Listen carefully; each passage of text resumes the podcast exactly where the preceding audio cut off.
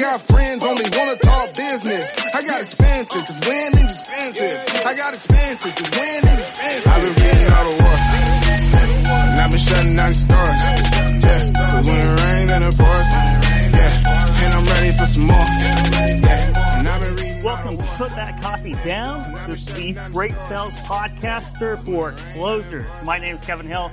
Welcome to an exciting hour that we have. I have my special guest co-host with me and then another special guest coming in in about 20, 25 minutes. And we have a lot of ground to cover. Uh, let me introduce Chris Jolly once again, the freight coach, joining me once again there on his hat. You can read it if you can see it on the screen. It's too far away for me to read it, but uh, I'm sure a lot of people out there can read it. How are you doing today, Chris?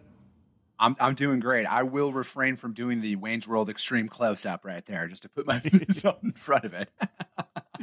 I'm Which is, doing uh, good, Kevin. I'm. Go ahead. I was saying I'm, I'm doing good. I'm looking forward to today's episode, and, and you know, just bringing bringing the heat like always. Bringing the heat. Bringing Yeah. the heat. And Wayne's World, that there was a commercial at the Super Bowl that they reignited Wayne's World for a Super Bowl commercial. You know, Wayne and Garth are, are in the basement again. Oh yeah. Oh yeah. I uh, you know I must have missed that one because I I shut the game off at half because I just knew I knew where that one was going. Brady was just on fire yesterday, was. and there was yeah the defense too shut down Kansas City, so it was like I knew where that game was going. I didn't finish the second half. Yeah, you know, it, it was a, it was a rough one for Kansas City and Kansas City fans. It, it, it certainly was, and, and something that you don't really see very much is Mahomes not doing anything. I, I think it was the third quarter by the time he got 100 yards passing. If Yeah. I'm correct on that. Yeah, I th- I honestly, it's like I think back a couple of games when he got his bell rung pretty good. I, I think that was sitting in there. He, he he looked nervous at times, rightfully so. I would have probably crumbled and fallen apart if I would have got hit that hard. but you know, it's uh, yeah, I, understandably so. And uh, but that's not to say that he's the the Chiefs are not going to come back in full force next. I, yeah, they're, they're going to be back next year. They're going to be healthier. You know, Mahomes, he, he was a little banged up, and, and not to make ex- excuses or anything, but Yeah, Um, But but uh, you know, Kansas City is going to be a contender again next year, and it'll be uh, fun because it's, it is fun. You know, Tom Brady's the goat, but Mahomes is fun to watch. He, he's just fun to watch when he's on. So yeah. So uh, today, we talk about top one percent. They're the greatest, uh, the goat. You know, Yeah. the the NFL players. They're, they're the top of the top of the game. We're going to talk to, to Scott Ingram today. Uh, he's the founder of Sales Success Media. He has a, a podcast uh, that, that just looks at the top 1% of performers, quota carrying performers at different, different companies in, in all different types of industries. So he's, he's got the podcast. He's got the, the books, you know, Sales Success Stories. He's got a series of books that he's, he's published uh, looking at those top one percenters. So we're going to learn, we're, we're going to see what the top one percenters do. We're going to learn more about that with Scott Ingram coming up here in the next few minutes. Uh, but as always, let's uh, kick it off and thank our sponsor to begin with, right? Well, let's do that. And uh, thank you to our sponsor, Zimbles. You want to crush your numbers, so stop random prospecting. Zimbles can tell you who is spending on shipping and gets you those leads instantly, taking your sales process from a 95% failure rate to a 50% success rate. Go to start.zimbles.com slash free trial and sign up for a demo today. So once again, you can go to start.zimbles.com slash free trial for that. And also on Wednesday, we have FreightWaves has the Health and Pharma Supply Chain Summit coming up. It's a one day full event all about moving, distributing, procuring raw materials for pharmaceuticals and healthcare. And I think we're probably going to be talking about the vaccine quite a bit. So we have some some great guests lined up. Uh, the, the, the president of Global Forwarding Expedite from, from XPO, uh, Katrina Liddell. Uh, I, I talked to her earlier or late last week uh, about vaccine distribution. So have uh, we, we have several several great segments focus solely on that. Do you ever get into pharmaceutical shipping whenever you're a broker? I mean, I never personally did. I think that was I. I was actually uh, talking with Andrew Boyle, Boyle Transportation, for a past episode of my podcast there, and yeah, it's you know it's a different it's a different ball game. It, it really is, and it's great to You know, but I, I think like you can take those principles though and apply them to your freight that you have because you know it's like they just take it to the next level. There's a Mhm. you know that that high visibility. I mean, legitimate life or death style situations. Now, granted, that's not the same for all styles of freight, but I think like if you take that and you know improve your SOPs and everything, it's only gonna your customer's gonna win, and that's who should be positioned to win when you're in sales, in my opinion. So Yeah, yeah. If you move all freight like you do pharmaceuticals, uh, you, you're going to do very well. Uh, Yeah. we, we did a research project on that this last year, just about the visibility, the delicacy of all the materials, right? And we- we see that with vaccine, where it has to be stored at negative ninety something degrees, right? I mean, and if it varies too much from that for a certain length of time, it spoils and you throw it out. So you have that. You have the high value.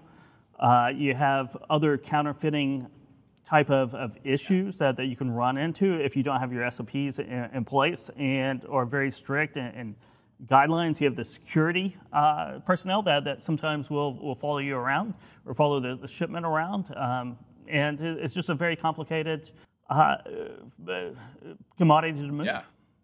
No, exactly as it should be. You know, like you can't just like that's not something that I think. I think we can all agree that's not something we want on uh, an open load board. You know, like uh, forty thousand pounds of pharmaceuticals coming your way. Like that, that's not the, what we can have out there. And you know, so it is. It's like you can learn from that though. You can learn from that and apply that to your everyday.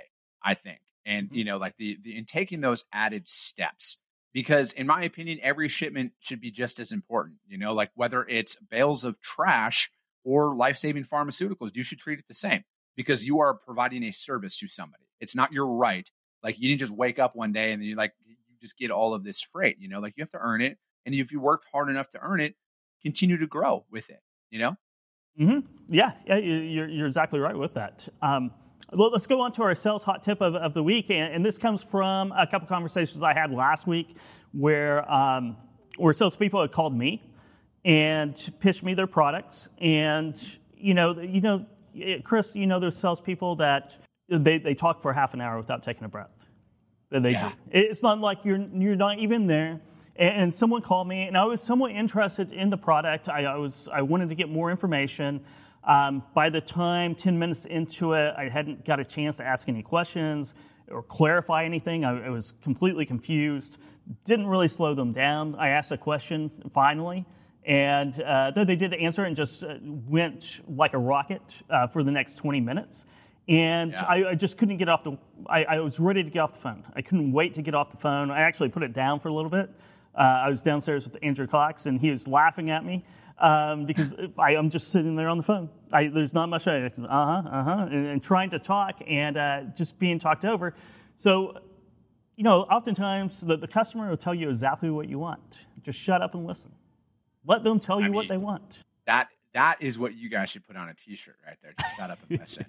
because it, I mean it's true though, and it's like I think that even when they like say they you know it's a no today, but they'll tell you they'll tell you how they want you to come back, you know, and how they want you to continue to be there. Because I think like it's always just a, a matter of when, you know, it's always a matter of Mhm. when your product or service will be of need, and you need to listen. You need to listen to what they're saying because you can stay present in front of your prospects without continuously pitching you know, and you can add value to them. Because if your product or service truly solves a problem, there's a ton of information out there that your uh, prospects need.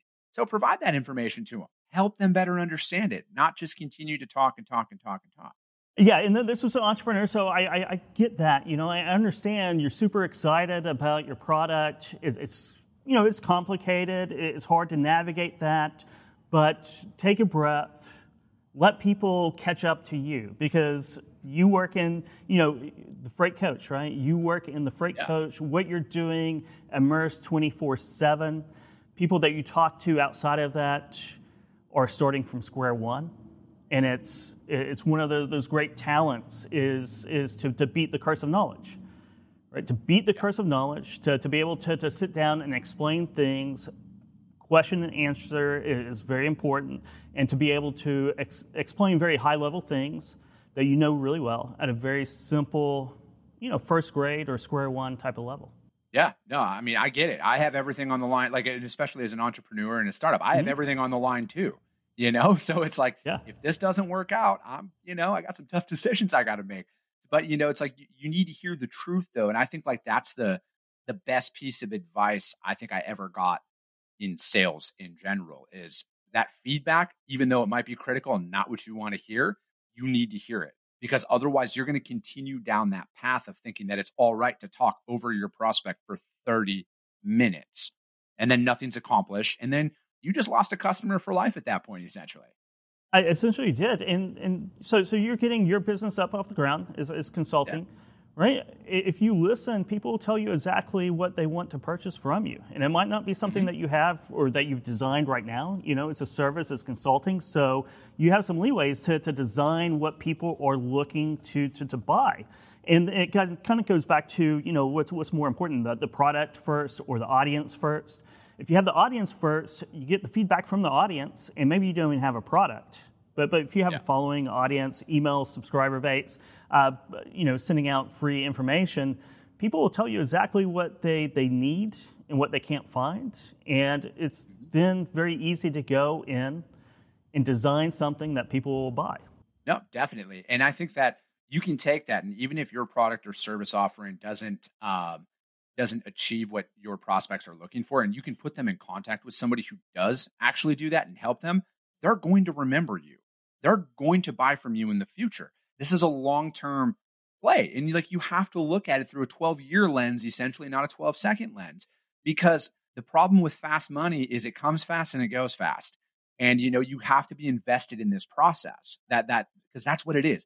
And especially when you're a service provider, regardless of what industry you're in, your job is to provide solutions. It's not always going to be your solution and your product, but know people who it does balance it out and you can and you can toss business your way because guess what? There's another advocate for you on the street all right? There's another person who's going to be like yeah you know what? Our stuff doesn't work but chris jolly his stuff does work for you. I'm going to put you in contact with him. It's all about building that network up.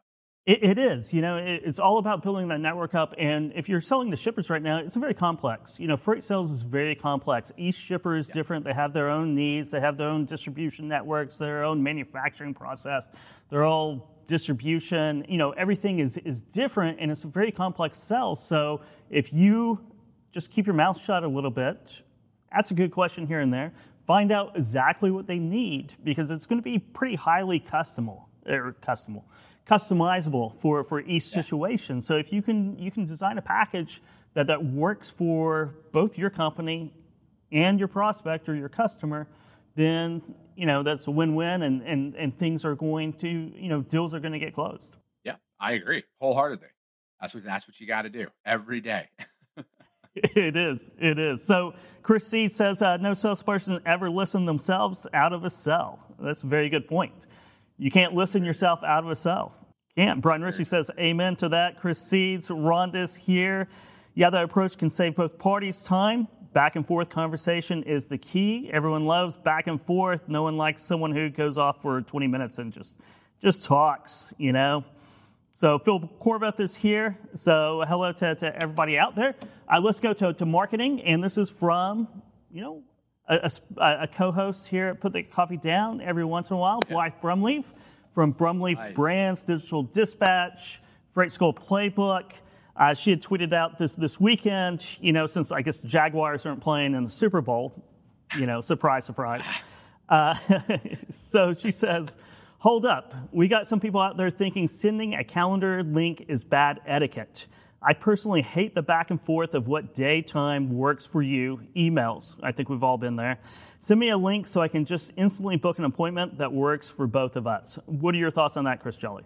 So this is I, I go back and forth on this because I oh, feel yeah. like if I'm if I'm selling to you, Kevin, I have to be open to your time. So it is like I need mm-hmm. to establish I need to be putting my foot forward to establish that time. Now, if you reached out to me though, and then you know what, you might have this opinion, and it is easier for you just to be like, hey, just yes, I like what you're saying, choose a time. But I, I don't know, like I think it's almost off putting on the first point of contact to be like, hey, uh, this is my product, everything's cool book a time to talk with me. Here, go go take this calendar link and book a time to talk.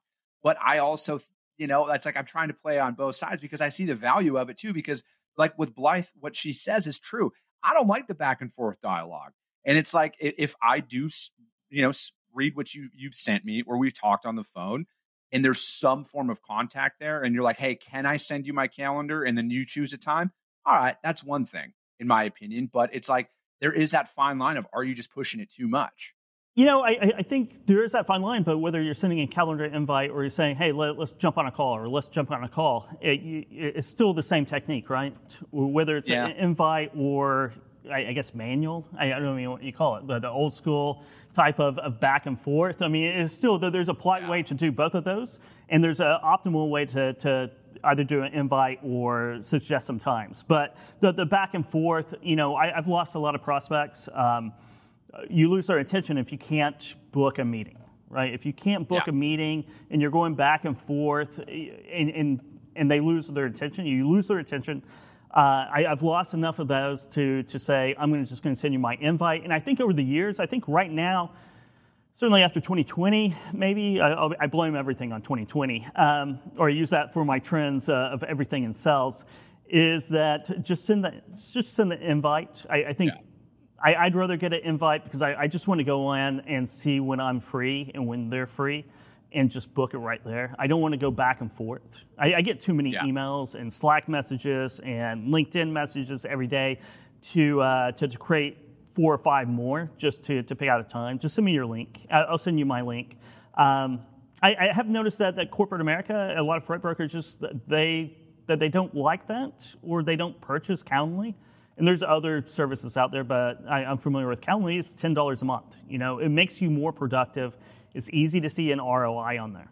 Yeah. No, I mean, I, I definitely see both sides of it. it I, I really do because I don't want to go back and forth either. But you know, I guess it's like it. You got to learn to know your audience at that point, you know, and maybe I don't know. I don't know if there's a secret sauce of throwing out a feeler to see if they'd be okay with that because I do see how some people could get offended by that, where it's like, but I'm just supposed to block out a time of my day to talk to you because you were so gracious to send me this email. I don't know. You know, I can see both sides. I can see the old school way of thinking about it too. Well, you know, I mean, you're, you're blocking out time no matter what. This is just an easier yeah. way to block out time. You're not really blocking. I, I'm saying, hey, this is when I'm free. Just pick a time that, that works for you, and we'll jump on the phone. Uh, I, I, I agree with that one too, though. I guess I'm trying to play devil's advocate as much as possible here. I, I like I said, I see both sides of the fence, and I like I like both because it is extremely efficient. Hey, you know what? Let's have it and send it out there and do something. But I don't know. I guess it's like my my gut tells me this, Kevin. If I, I want to engage with you a little bit first before I send that, because it's like I want to, I guess, feel it out to see if it's even going to be a fit. You well, know, yeah. like what if what if this other what if this person on the other end is just not somebody who I would want to deal with. And then you're like five minutes, like 30 minutes into a cold call the other day. Mm-hmm. and you're like, ah, this was a giant waste of time. I don't know. There's no perfect solution here. I see both sides of it.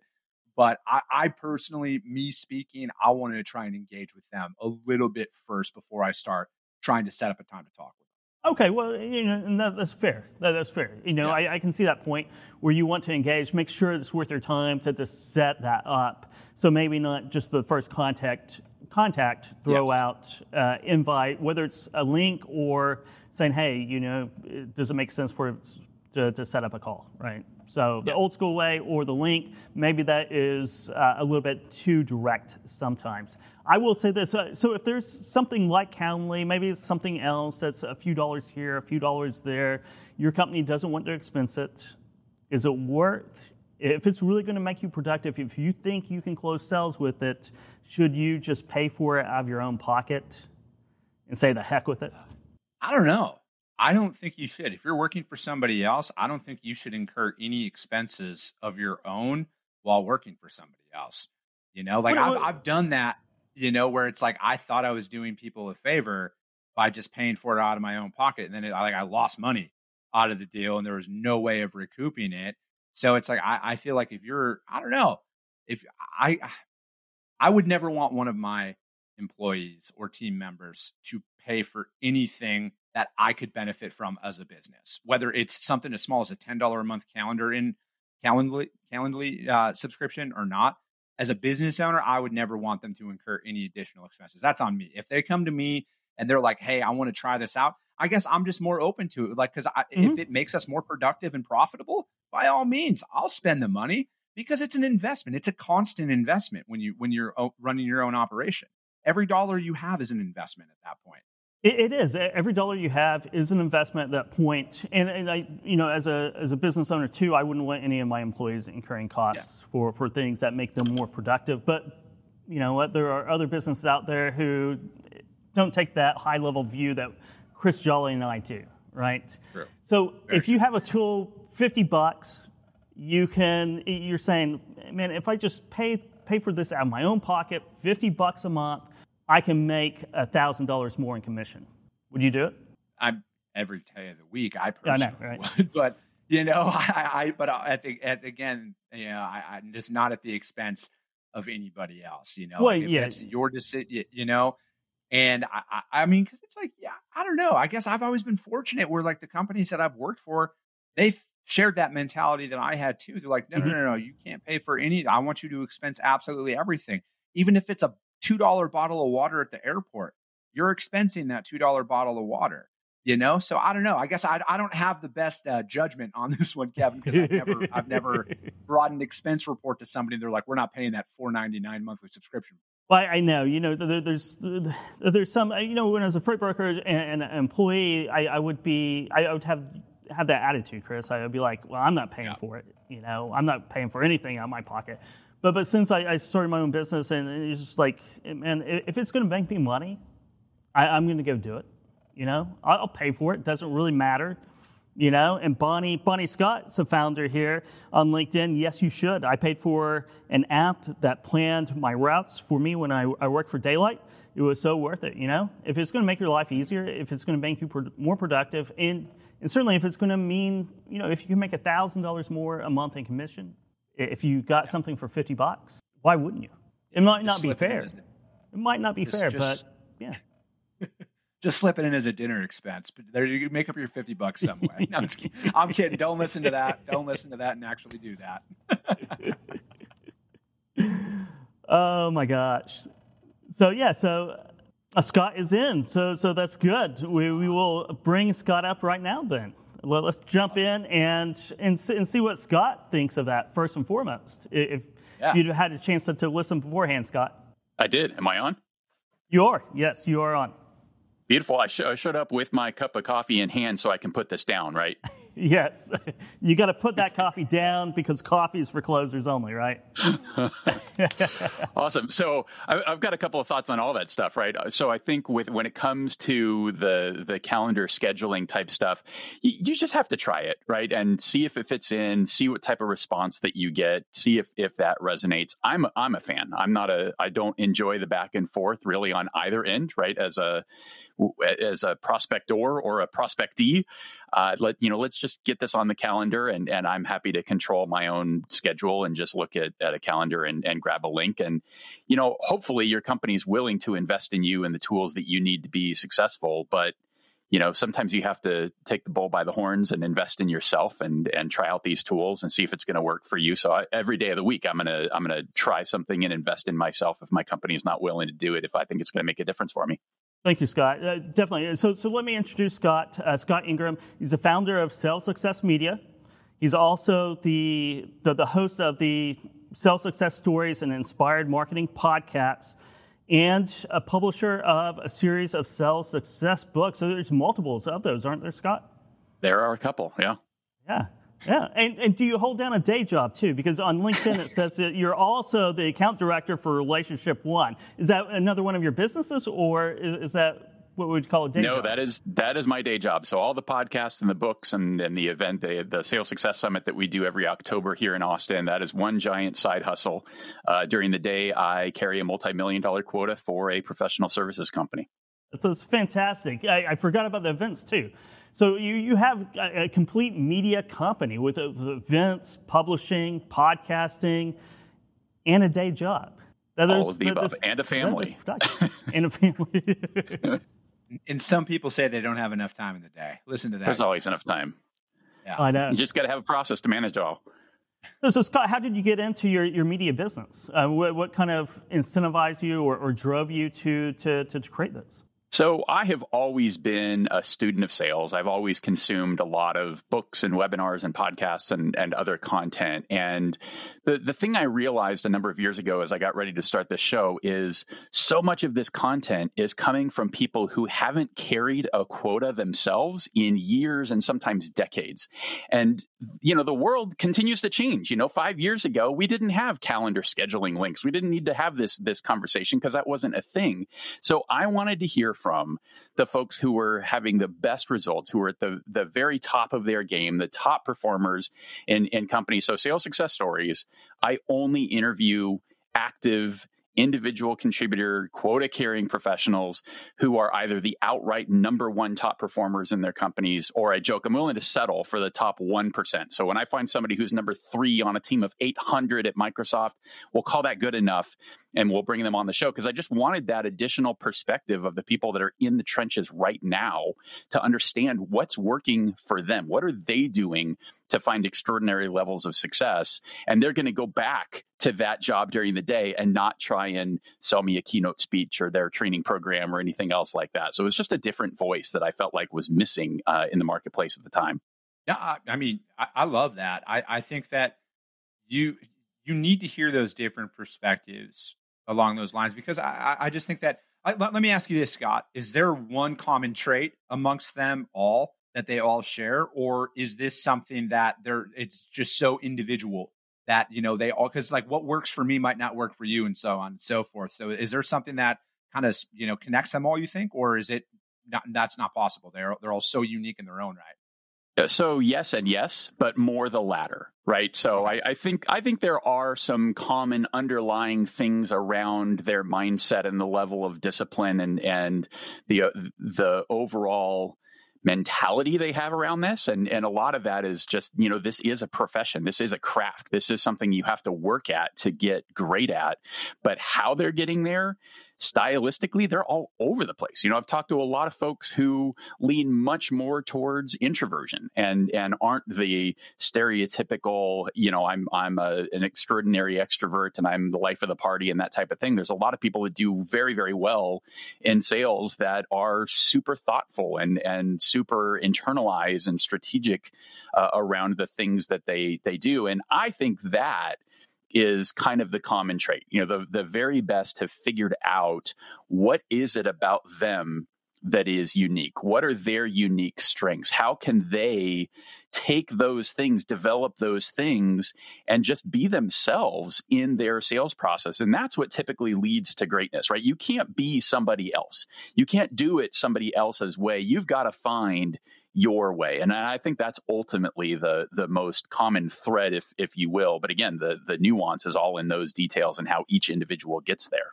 That's really insightful, right? So, so the, the one thing they really have in common is going identifying their strengths and perfecting those. Is that is that and and, and certainly not on your weaknesses, not dealing with your weaknesses maybe, but really focusing in on where they're strong, where they're different, where they can compete and really running with that. Yeah, I mean that's that's the whole game. I mean, and the weakness thing, I, I think you can go on both sides of that, right? It's some folks say that there's so much more opportunity in piling on to your strengths that you don't even need to worry about the weaknesses. The way I think about it though is sales is a team sport you know, long gone are the days of the the lone wolf, right? You've got a, an entire, especially in B two B sales, right? You've got an entire team around you. I think you've got a lot of opportunities to be. You need to be aware of those weaknesses. You have to have a very high degree of self awareness to understand what am I good at, where am I weak, and where do I maybe need help to shore some things up. And maybe I'm work with working with my sales manager uh, to offload some of those things, or there's somebody else on my team uh, that that can do that. Maybe, heck, you know, speaking of investing in yourself, I mean, I, I have a full time virtual assistant. You know, maybe you're doing something like that that is going to make you that much more productive. Uh, and and just take things off of your plate that is not a good productive use of your selling time. Yeah, I mean, time time is the most valuable resource, right? So the, the, the more you can strip out non-productive or non-revenue generating activities from your daily schedule, the, the more productive you're, you're certainly going to be. Uh, I have uh, Davin Corzin, supply chain innovator here. He says Scott embodies the phrase "sleep is for the weak." LOL. So uh, quite quite a busy guy. I, I, I was over the weekend. I, I, listened to your most recent podcast, and I can't remember who it was with, but I, am sure you can because it was with one of your sponsors. And you were talking about the, the trends of video and sales, and it kind of reminds me of how I reached out to you a couple months ago.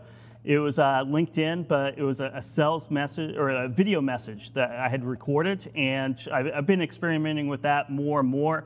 And it was uh, it was a great discussion that you guys had. Um, can, can, you kind of describe some of your thoughts and sales eh, or video yeah. and Yeah, happy to. So that, that conversation was with Tyler Lessard, who's the VP of marketing at Vidyard, who's been one of our great sponsors for, for quite some time. And they have an incredible uh, video selling platform. And the beauty is they've got a Chrome, Chrome plugin. It's free. You can use it as much as you want.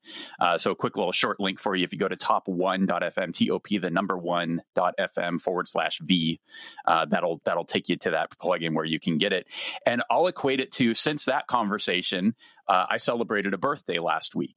And my birthday experience, I think there's a lot that we can learn about prospecting and about what the experience is for the people that you're selling to on the other end when you look at what is it like when you have your birthday in the day of social media. And and I joke I'm a I'm a conscientious Facebook objector, so I don't have to deal with it on Facebook, but my LinkedIn experience was I got something like 300 messages.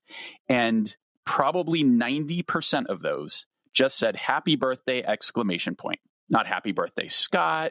They all looked 100% the same completely mm-hmm. undifferentiated mm-hmm. right? And i think that's the reality of most prospecting messages. Completely undifferentiated.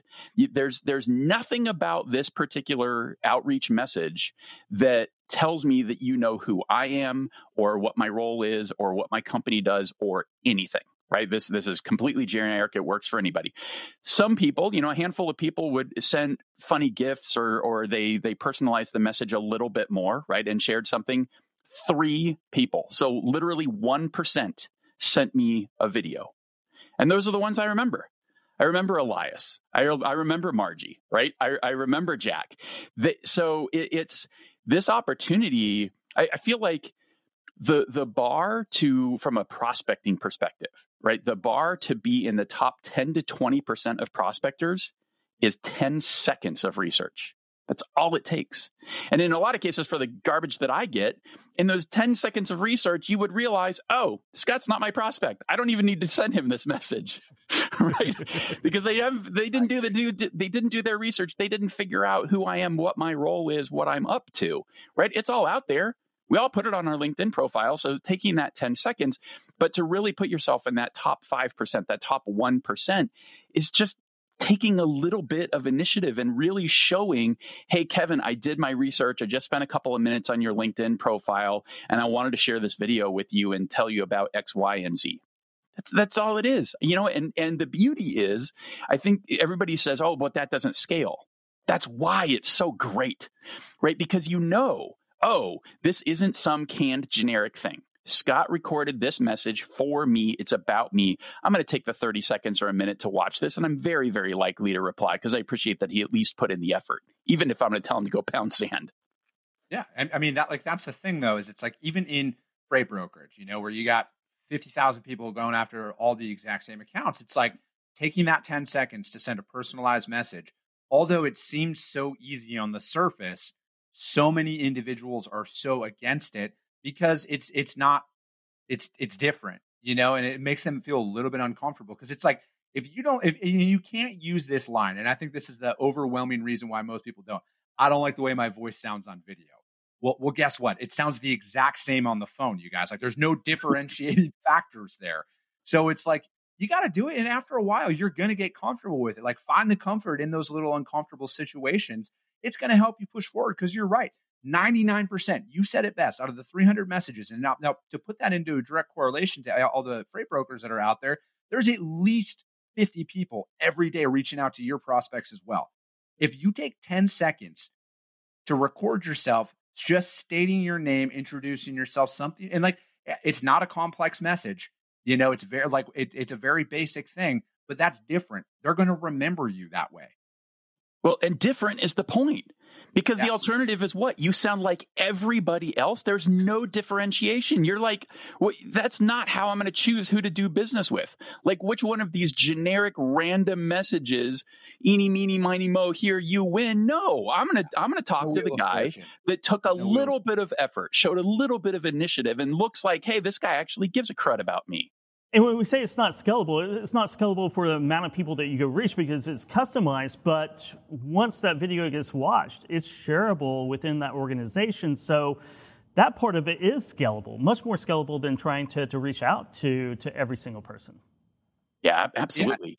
Go ahead. I was gonna say, like, don't don't don't focus on like there, there's no perfect message that you can put out there. Like, just be you. Like, that's one thing I'm hearing you say a lot, Scott, right now is be you. You know, and it's like do that. Put together a message, make it quick to the point, and just do that because that's better than you trying to rehearse it, over rehearse it, and trying to. It's just like the generic happy birthday, lazy. Hit that. Here's your auto response in LinkedIn to say happy birthday only. It's ten times better than that if you trip over your own words lose a little bit of your train of thought, whatever that is, because it's you. We're all human beings. Remember that.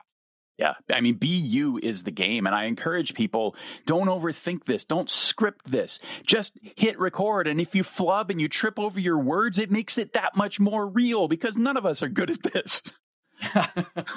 True. It, it really does, and it just takes practice. It just takes getting out there and doing it. I mean, I, I never did video until a couple years ago, and Dooner and I, we- we had some people doing video on our, our podcast last year, and just just turning my phone around and putting something on LinkedIn made me a little bit nervous. You know, it, I was a little trepidatious about it, and you know, I we do this show on, on TV every week, so uh, you know, if it's a if it's a little bit of a hurdle for me, it's, it's going to be a hurdle for a lot of people. But the, the, the best thing to do is just to do it and don't script it. Don't think about it. Uh, if you flub, no one cares. You know, Yes. you'll still make sales if you're flubbing. You know, Well, and, and sales is about sales is about doing uncomfortable things. And it's a muscle that you can train. So if you're uncomfortable with the idea of doing this, it's probably more reason why you should do it. To me, you know, when when I get really nervous or I get fearful about doing something or I'm intimidated by a particular executive that I need to reach out to, that's usually a sign that I really need to do that thing. Mm-hmm. Oh, I agree with that. And I mean, so like I put stuff out all the time on LinkedIn. I do daily videos and everything else. And I mean, I can hear it in my voice on the very first couple of ones that I've done. I was nervous. But you know what? I'm a, like, again, I'm a human being. I, I have emotions, you know, just like the rest, but you just got to keep pushing through with it at the end of the day. Like, because like the, the reality is, is either they like you or they don't. Okay. So like what, what is 15 seconds going to cost you? It's not going to cost you anything. If anything, it's a 15 second investment to improve to when it does hit with the right audience, you're going to sound that much better. So look at it that way. Flip it around a little bit. It's not a negative. There you go. Yeah, and uh, Krista Avery here. Uh, this is exactly what I've been working on, embedding a short video of me recapping some of the things I know about them and interest to, to learn more. So good job, uh, Krista. Uh, you know, integrating video in. So Scott, we talked about personality traits of, of the top one percent, or maybe you know working on their strengths. Is there you know, when you go through the sales process from prospecting to presentation or setting a meeting to follow up to, to, to closing, which one or which one of these in the process are the top one percent? You know, maybe the, the, the best at or focus on the most. I, I don't know that there's one thing. I, I think there's there's maybe two things from an overarching perspective. One is focusing on that process, having a process that that you follow. Because if you do have a consistent process that you're following, as you think about each of those components, as you think about each of those steps, every single place is an opportunity to improve right so if, if you're measuring and quantifying these things now you can start to get a sense for hey you know what i'm not doing a great job of get I, i'm doing a really good job on the front end i'm getting meetings i'm i'm getting maybe even second meetings. After the demo things are following off for me. Or or i'm not converting enough of the proposals that i'm putting out there having that awareness and seeing that and going oh something something's amiss here. That's that's an opportunity for me to work on that. So again maybe i'm going to work with my manager. Maybe i'm going to find a mentor. Maybe i'm going to reach out to, to i'm a huge fan of this. Nobody thinks about this. Turn your customers turn your prospects into your mentors. Get super curious about them. Ask them, say, hey, look, I am really just trying to get better at understanding this industry and people that are in your position would you be willing to spend some time with me and and just teach me. I just I, would like to have some conversations and then run this stuff by them. Say here here's what I'm doing. Here's how I'm positioning this. Does that resonate for you? Or if you were in my shoes, would you describe that differently? Nobody does this stuff, but it's it's easy right? And it it builds incredible relationships. You just have to be humble and say admit i don't know everything right? I'm still trying to figure this out but i'm trying to get better. I'm trying to understand you and be able to serve you better. Would you be willing to help me with that? And maybe it's it's a customer that you've worked with a few times and you want to start there. It doesn't need to be a, a pure play prospect um, but just powerful powerful stuff if if you'll be brave and, and reach out and ask for the help. Chris? Yeah no i i, I agree. And like so that, that's one thing that i work with a lot on my clients on is it's like you know what like trying to just engage a little bit more you know like when you're faced with an objection. And you know what whatever if it doesn't work out ask them ask the why a little bit ask to like help you improve because you know what we just because they're not going to work out as our prospect for example we can take what they tell us and bring it back to our current customer base and improve our relations that way. Because you know what you do need to hear the hard truth sometimes. You do need to hear what's not working and you need to implement that and change you know, at the end of the day, because it's like if your pitch is falling short, it's not the it, it's not the prospect, you guys, it's you. All right, and you have to accept that, and you have to make the necessary changes to move forward. Otherwise, you're probably going to be out of a job or having some very difficult conversations with your leadership at that time. Yeah, yeah, and and the objection thing in particular, I, am not a big fan of the concept of objection handling. Right, I, I think that you'll be much much better served if you think of it eh, as objection understanding right? You get an objection, ask questions. Your goal is there's something, what's underlying that? Why do they think that? Why is that a concern? Just ask why a bunch of times. And then you're going to really get somewhere and they're going to feel heard. Like how, how annoying is it to say, you know, to, to, put up an objection to have to somebody and then just come right back at you right and and like no here's why that doesn't matter wait you're saying what i think doesn't matter that that's that's not working for me right but if instead you're really working to understand them now we build real relationship now we build some trust now we start to get to the bottom of oh I understand what you're asking. Well, what about this? Or could we solve that that way? And now it becomes we're collaborating, we're working together to solve your process process and and not eh, in this adversarial buyer seller relationship. It's almost like a consultant uh, relationship whenever it gets to, to collaboration, and it feels more like you're, you're a consultant rather than that um, buyer seller type of personas. Uh, Nick Romer here uh, is is blowing up the, the, the chat, uh, agreeing with everything we, we say up here right now. So, uh, Scott, what part of the sales process is your favorite? that's a great question. Um, I am so the the last full interview that I did was was epic in length. It was something like two hours and fifteen minutes, and I interviewed a woman named Katie Jane Bailey, and she had the greatest line ever. She said, "Discovery is a lifestyle, not a stage." And to me, that really resonates, right? Because discovery isn't that one time that you have that conversation and you ask questions. It's all the time. It's always, right? It's it's always asking questions and and working to understand and and understand what's changed, right? Because we don't live in a static world. What you learned in the quote unquote discovery call two weeks ago who knows what have might have changed between now and then so for me it is that that discovery lifestyle and just working to continue to understand to continue to collaborate through the through the process and i think if you do that again we come back to you build trust you build great relationships it makes the quote unquote closing that much easier yeah i, I agree yeah. with like i think that we think we win almost when you close a deal for example and like the way that i'm taking that is you should be in a constant pursuit of discovering with your customers. It just because they've agreed to do business with you doesn't mean they're a customer for life. It doesn't mean anything other than the fact that you need to continuously earn their business every single interaction that you have with them and never place a label of, oh, that's closed. We won. I'm done. Give me my commission on to the next one. I don't believe in that. You have like, I love that line a lot. You should be in that constant pursuit of earning their business. Well, and I don't even like the term closing, right? Because closing indicates like this is an end, we're finished. To me, yeah.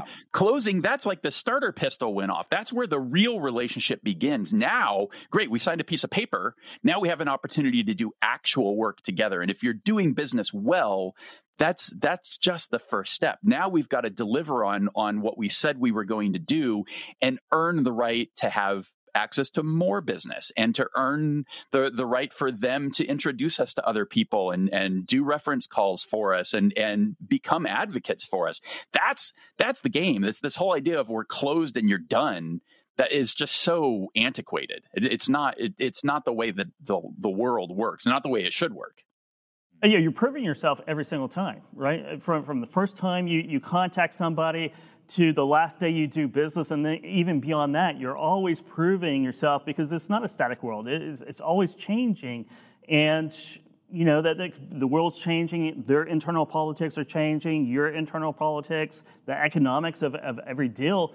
So, I mean, that, that's one of the, the, the lessons I learned, and one of the most valuable lessons is to always you know, uh, never take a yes for granted. You know, never take a no for granted. Never take a yes for granted because you're always continuously improving. Even if they said, "Yeah, you, you agree, let's move forward." That next call, maybe it's a week later, maybe it's two weeks later. You you kind of have to start that entire process over again to, to prove yourself because you don't know what's what's changed. You don't know if they remembered every aspect of the deal because you're gonna you're gonna remember every everything that you said, but oftentimes the other people aren't and you have to, to re, you know, go through discovery. You have to go through follow up. You have to, to just prove yourself over and over with every single conversation that, that you have with um, whether it's prospect, customer, ex customer, it doesn't really matter.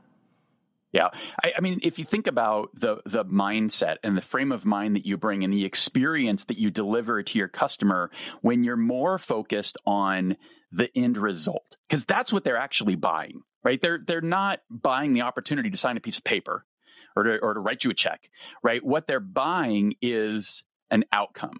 And so if you stay focused on that outcome, it, it's just going to work better versus the only thing I ever ask you about. If discovery is is only about when and how you're going to sign a contract, you erode trust, right? Like, wait, is that all you care about? All you care about is is me doing this deal. You don't really actually care about my my getting this end result that you're promising me that you're actually going to be able to deliver. It, it's a complete it's a complete change, and it's going to increase your closing rates dramatically because you're not as as focused on that. Of course, but it becomes part of the process. Look, in order for us to get you this end result, this is the timeline that we need to manage towards and this at this point this is when we need to have the agreement in place so that i can get my team in place and we can make all of these other things happen right that's that's the way that that communication shifts and and it, at that point the the quote unquote close is it's it's just part of it, right? It's it's it's in some ways kind of anticlimactic. It, in for me, it takes a little bit of the fun out, but it's way more fun to be selling two and three hundred percent of your quota than it is to be celebrating a, an occasional deal that you won. So I got a question for you. What what's one thing? Because I know as as a sales rep, you're going to deal with rejection a lot.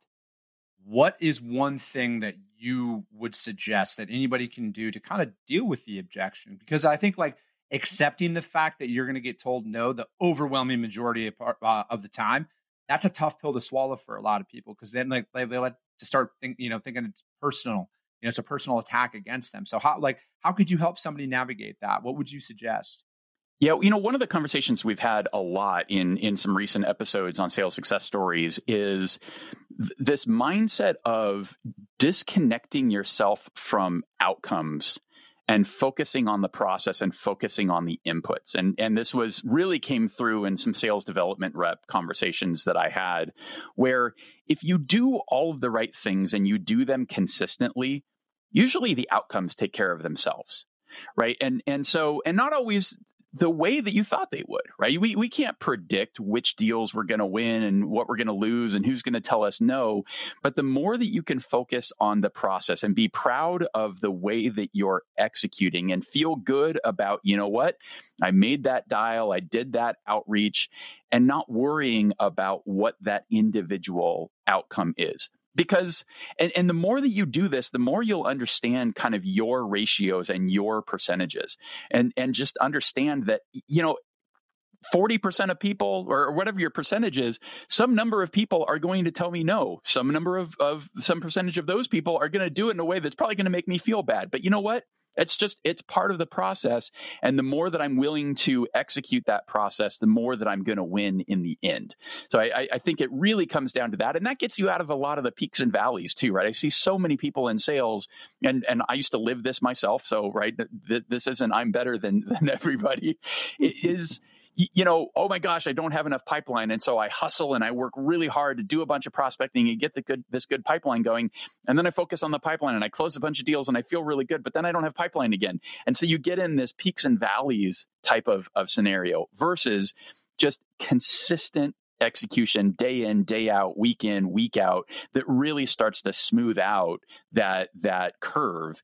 And I can tell you your leadership is going to love it when you produce consistently rather than, hey, I hit a home run and then I struck out two months and then I hit a home run. Like, even though the end result might be the same, it's not going to feel the same. It's not going to feel good. You're not going to get rewarded for that. Yeah, it's, it's, you really have to, to, to enjoy the process. Enjoy the process, work the process, be a lover of that process. It's kind of like practice, right? You got to love practice. If you don't love the process, you're not going to like your day, day in and day out. And it's probably time to, to find something else that where you love the process. And for, for different people, that's different things. But uh, you hit the nail on the head right there. It's, it's all, all about executing that process. And as long as you do that, and improve where you need to improve and be able to identify that, then those peaks and valleys are gone and it becomes a, a consistent, regular old thing of, of winning deals. It's just discipline. It's really what it comes down to. Just discipline. So uh, you, gave a little bit of advice there, but for we have a lot of listeners that are you know new to the freight industry, but also new to sales as well. So uh, people who uh, are just coming in, maybe their first sales job, what's the most important thing to to remember besides working the process? you find the people who are doing it great and just do what they do right? You know find find that top performer in your organization and shadow them and dig into the details of what are you doing and just try and replicate that. I mean this this isn't this isn't rocket science as as you get going uh, and and you know it's something that I try and deliver at scale through sales success stories. Right, there's lots of conversations that you can listen to from people at the top that are at the top of their game, and we really just get into how are they structuring their day, how are they attacking all of all of these things. I, I think we learn the most from each other, uh, and that's that's the biggest opportunity to improve right there. It is. It, it, definitely is. We had um, I, we had uh, Rachel Heaps on a couple weeks ago, and she's uh, first time in, in, freight, but has a sales background and says exactly how she did it in her former employment is going out and finding, and she told a great story about that, going out and finding uh, the number one producer and learning what they do. You know, learning what they do, taking taking on personal responsibility for what goes right and what's good, and certainly what goes wrong uh, in, in sales, and just continuously improving. Chris? Yeah. Give it. Yeah, yeah, no, no. I, I mean, I, I agree with that. Like, I mean, you, you have to be in that constant pursuit of practicing. You know, it's like we Super Bowls last night. As we know, Tom Brady doesn't need to practice the cover three defense, you guys, at all. But he continuously goes through it because he's in that constant pursuit of achieving his goals and everything else. And you have to get comfortable in it. You know, like in, in dealing with objections, accept the fact that you're going to f- face them. So practice them get comfortable with it so you can you can navigate through them more efficiently as opposed to just like you know hanging up the phone you know maximize our time with it. So scott before you leave us uh, you, have you've interviewed uh, scores hundreds of top 1% performers. Uh, what are one or two that really stick out in your mind? You know maybe some of the best stories Oh, there's there's a lot of good ones. Honestly, the the recent stuff, I, I, you know, it's it's always I love the ones that that just happened. The, so the conversation with Katie Jane Bailey and talking about what it means to be part of a world class sales team, and so much of that conversation was great. Uh, tomorrow there will be an episode uh, with Alex Bruschi, and his story is amazing. He he really he found my podcast. We had a conversation in 2018. He'd just been fired. He was at the bottom, didn't know where to go. He calls me about two months ago and says, Scott, I don't know if you remember that conversation. I really dug into your show. Now I'm number one. Uh, and not only is he number one, he's outselling entire teams of three and four people by himself. So you know, it's it's this stuff works, um, and and there's there's just so much. D- dig in, find the stuff that that works for you, and uh, and kind of find your people and and what resonates. Thanks for having me, guys. I got to run. Oh, you bet. You bet. Thanks. Thanks, Scott. Thanks, Scott. So Scott Ingram, Sales Success Media. And, you know, publisher of several books. We'll send one of those books out right now. Chris Jolly, can you give me a number between 1 and 137? Or 117, I should say. Let's go with 94. Any of them. Any of them. 94? 94. David Brown. So, David Brown, one of the books that, yeah. that, that, Scott publishes, I'll send that out to you. I'll, I'll, tag you into the, the recap of the show that, that we have right here coming up. Uh, fascinating conversation, though. I always like like yeah. learning from the best. You know, I mean, that's that's why we like sports so much. I think is is watching the best, and you know, we all we all want to learn from the best, and and those people are out there. They're they're everywhere. Every company has their number one salesperson, and you know yeah. if you haven't met them, it's probably time to, to go introduce yourself. No, I, I agree, and, and, I think like you know, like you know, you do. You watch sports and everything else, and they practice. All the top performing individuals on this earth practice. You know, and like there's there's something like they don't just wake up and are that good. That's earned.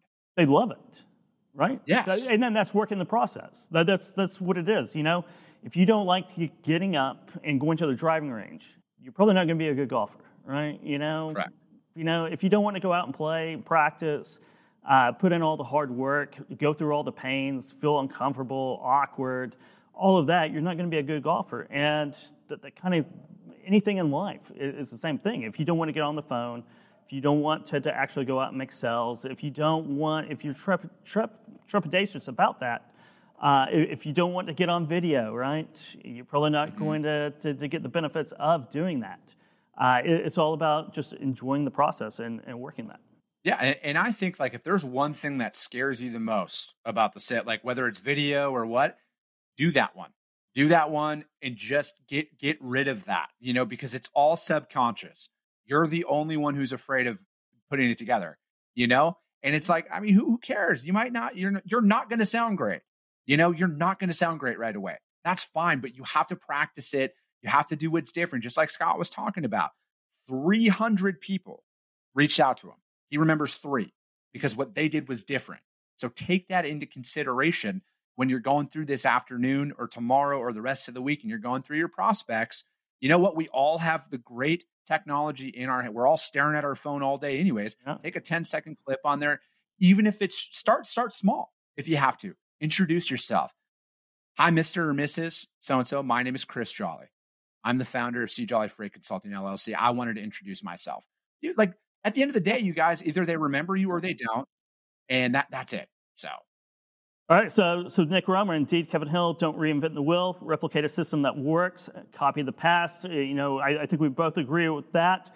We have a few seconds here. Um, coming up, we have um, Wednesday, we have the, the Pharma and Healthcare uh, Supply Chain Summit. And then February 22nd through March 3rd, we have Global Supply Chain Week. Go to live.freightwaves.com to learn more about both of these events and to, to download Put That Coffee Down. You can find it on Freightwaves TV, tv.freightwaves.com, or LinkedIn, of course, right here live on demand on the video side, on the podcasting side, uh, on or wherever you download your uh, podcast. You can find it on Put That Coffee Down or Freightcast. Subscribe to Freightcast. You get all of our library of, of, of podcasts with, with Dooner. So go ahead and go download that right now. And we're wrapping up the show right here. See you guys next week.